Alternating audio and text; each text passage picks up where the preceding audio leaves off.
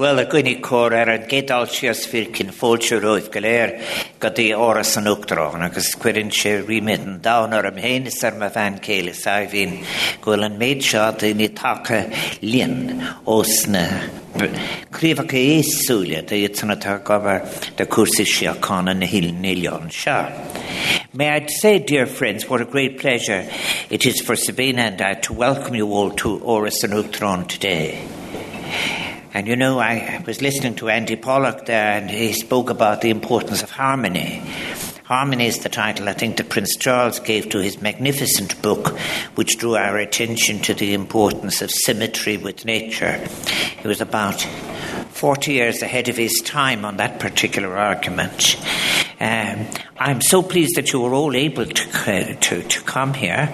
The garden parties, the seven garden parties we run during the summer, are opportunities for engaging with people from different experiences, and uh, they celebrate different themes of all for, in connection to all of the things that are happening on this island.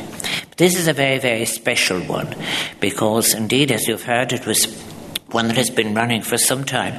It's an opportunity for all of us, north and south, east and west, uh, to come together and celebrate and recognize as we would say in Irish, tut achanthus, recognize the importance of friendship, solidarity, compassion, and whether it is in the world of commerce, or public service, or through community groups, faith organizations, trade unions, academia, civic organisations.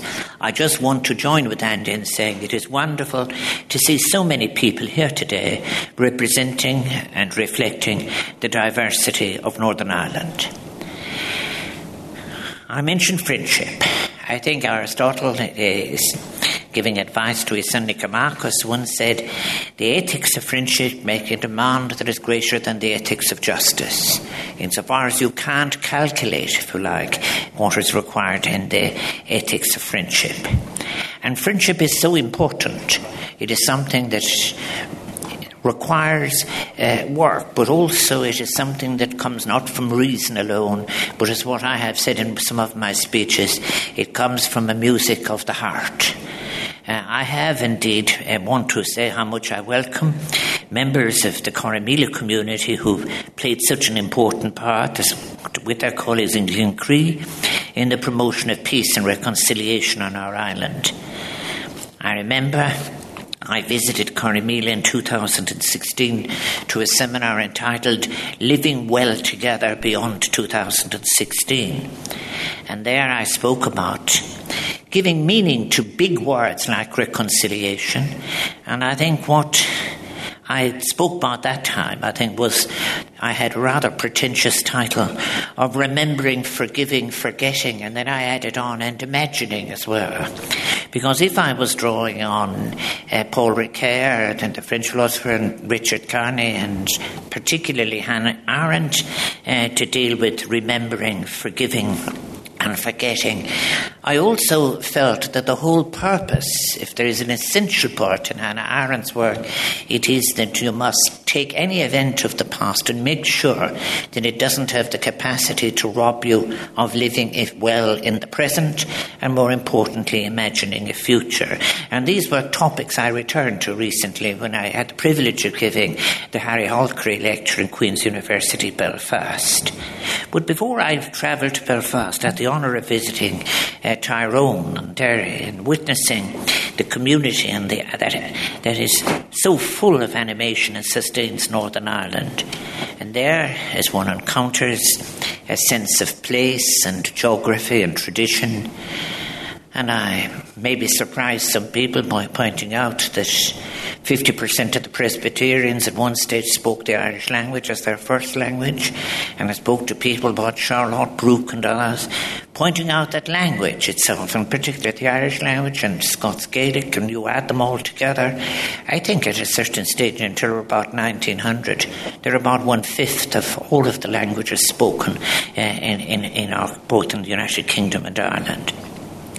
I think that reminder, that visit reminded me of the diverse traditions on our island, but more importantly, about the shared heritage and history, what one draws from the way that places are described and the names given to things that are intimate in terms of culture and song and music and dance and sports and language. And all of that is made possible by the work of people like yourselves words like reconciliation and even greater words that are written in formal documents such as peace agreements, Belfast agreements, they have to be turned into the practical lived experience, hopes and prospects of people who transact their lives in everyday day. At Drumragh, the birthplace of the Bard of Ulster, William Forbes Marshall, a renowned linguist, poet, scholar, and Presbyterian minister, I attended the opening of new grounds of the Drumragh Sarsfields GA Club, a sign of the growing strength of Gaelic games and, of course, football in Tyrone. And I can't possibly, as President of Ireland, speak about one county rather than another. But in a kind of fortunate symmetry on that visit, I visited the wonderful Ulster American Folk Park, which owes so much work to the work of William Forbes Marshall in recovering the experiences and telling the story of all those who sailed from Ulster to North America in the 18th century. And really, when I was a very young academic studying migration for the first time, I remember looking at all those letters from the very early South Ulster, North Munster migrations to Canada and the United States. But at Queen's, what I added that extra word on, uh, beyond remembering, forgetting, and forgiving, uh, the word imagining. And what I meant about that is that the Good Friday Agreement that's referred to 20 years ago is a set of possibilities, as we would put it in Irish, féidearthachtaí, féidearthachtaí gan all the endless possibilities of the future. And I think what's good is that, and why you are so welcome here, and you will always be welcome here, well and beyond any garden parties or anything else, is that peace is something that isn't just a static state, it is something that is an experience that is walked through, uh, uh, requiring effort. And it's too easy to say, I spoke it in the Harri Holkeri lecture to say, you must put yourself in the shoes of the other. Someone once said is that one of the reasons for putting yourself in the shoes of the other is to run away with them. But uh, you couldn't, in fact, actually uh, say that I think what is very important is to be able to say that one is deepened and enriched uh, by, in fact, being able to put yourself into the thinking of another person. And it really gets to a very practical point when you can anticipate the fears of the other and reveal the fears that oneself has. I know that Northern Ireland is continuing to operate without an executive. I think I described it in Belfast as saying it is as if the agreement in some respects has been moved to a siding, and we must all work together to get it from that siding. But I think the work of going on, uh, I think it is you keeping it all going. You are, in fact, actually saving the space and saving the time and saving the prospects and the hopes for the future. And I think what we will, what we aspire to, is an open, generous, inclusive society on this island. Internationally, we're all challenged. It's quite frightening to think that for 250 years of a particular kind of connection between industry, economy, and society, we have put a four and a half billion year old planet into danger. We're challenged by climate change. It requires a global response. We have to live differently if we have to live sustainably. And all of that is all part, if you like, of living and creating the conditions of peace. And the task of building a shared future never comes to a halt. And in your workplaces, I was speaking at the International Labour Organization in Geneva recently, and I said I wanted to pay a particular tribute to the trade union movement in, in, in Northern Ireland in particular, who took such a wonderful stand always against sectarianism, but to all the organisations who have concentrated on what can be done together uh, rather than what divides, I pay tribute.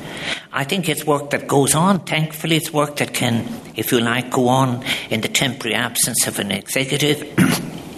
But I think that all of you know how different the conditions of peace are from the conditions of conflict.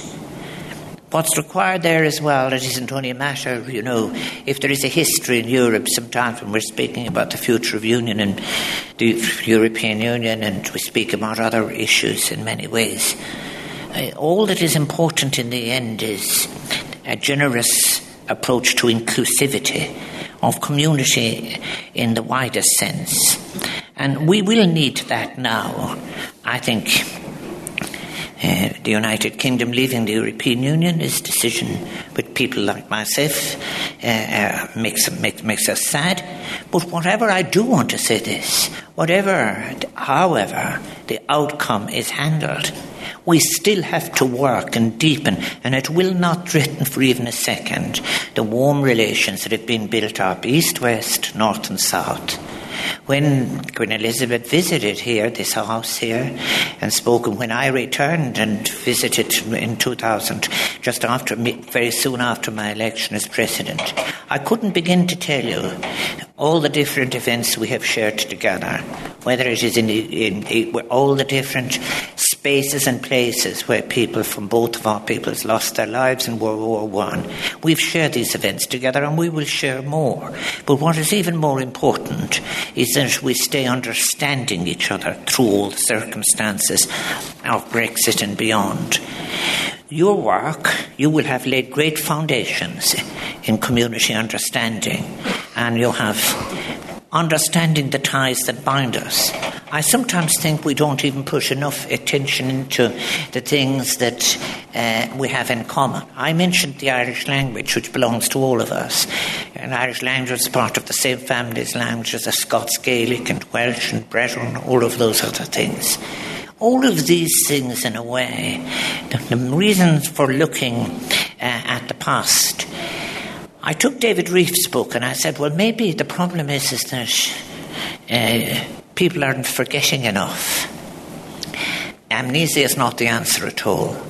It is much so much morally superior, I think, to actually transact the past and to transact the past with generosity in a way that will release us into the future together.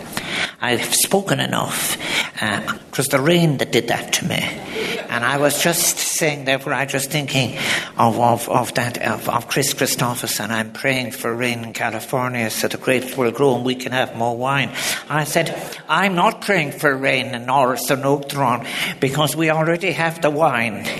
But, I do hope that you enjoy yourself here. I do want to thank Andy Pollock, uh, who has made such a contribution uh, to understanding of all the possibilities that I've been describing for cross border and cross community cooperation and continues to do so. I also want to thank the Deaf Choir for Girls from St Mary's School for Deaf Girls in Cabra and their director Shirley Higgins, together, of course, with our sign interpreter Pauline McMahon, Mila Buikas Pauline.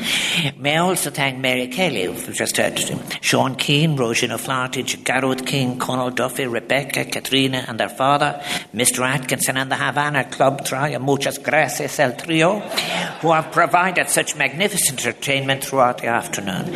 And Sabina and I are very much looking forward to the performances of Bernadette Morris and the four of us in a few moments all of these performers are performers uh, are able to perform so well because we have incredible, incomparable master of sound, D. Rogers and his men. There he is, there he's taking a bow over there. At enormous expense, both years in advance. On your behalf and my own, I want to salute the hard work and the good humour of all of the this uh, in this space of organic cooking that we have everything here. I want to thank our own staff uh, here in Áras an Uachtaráin I want to thank the Civil Defence and our friends from John O'Gods who help us with the invitations, the Defence Forces, and our Gaisce volunteers for all of their assistance. Tásúla eh, mahéana ag saibhín go minic sibh tean a bhás an tróna agus níléon abras orm ach eh, go go bhfuil an cuma sin. I know that you'll appear to be enjoying this great afternoon. Enjoy the rest of your time. I'm rather sorry that my strong representations in relation to the weather uh, fell on uh, uh, deaf ears, but we must keep our faith. And I'd enjoy the rest of the time. So thank you once again for coming to join us and enjoy, enjoy your day. But as I say to you, just don't enjoy today. You will always be welcome here. Come often. And in fact, I look forward very much to my own visits to the different varieties and wonders that are there that we share together on this island. Mille thank you.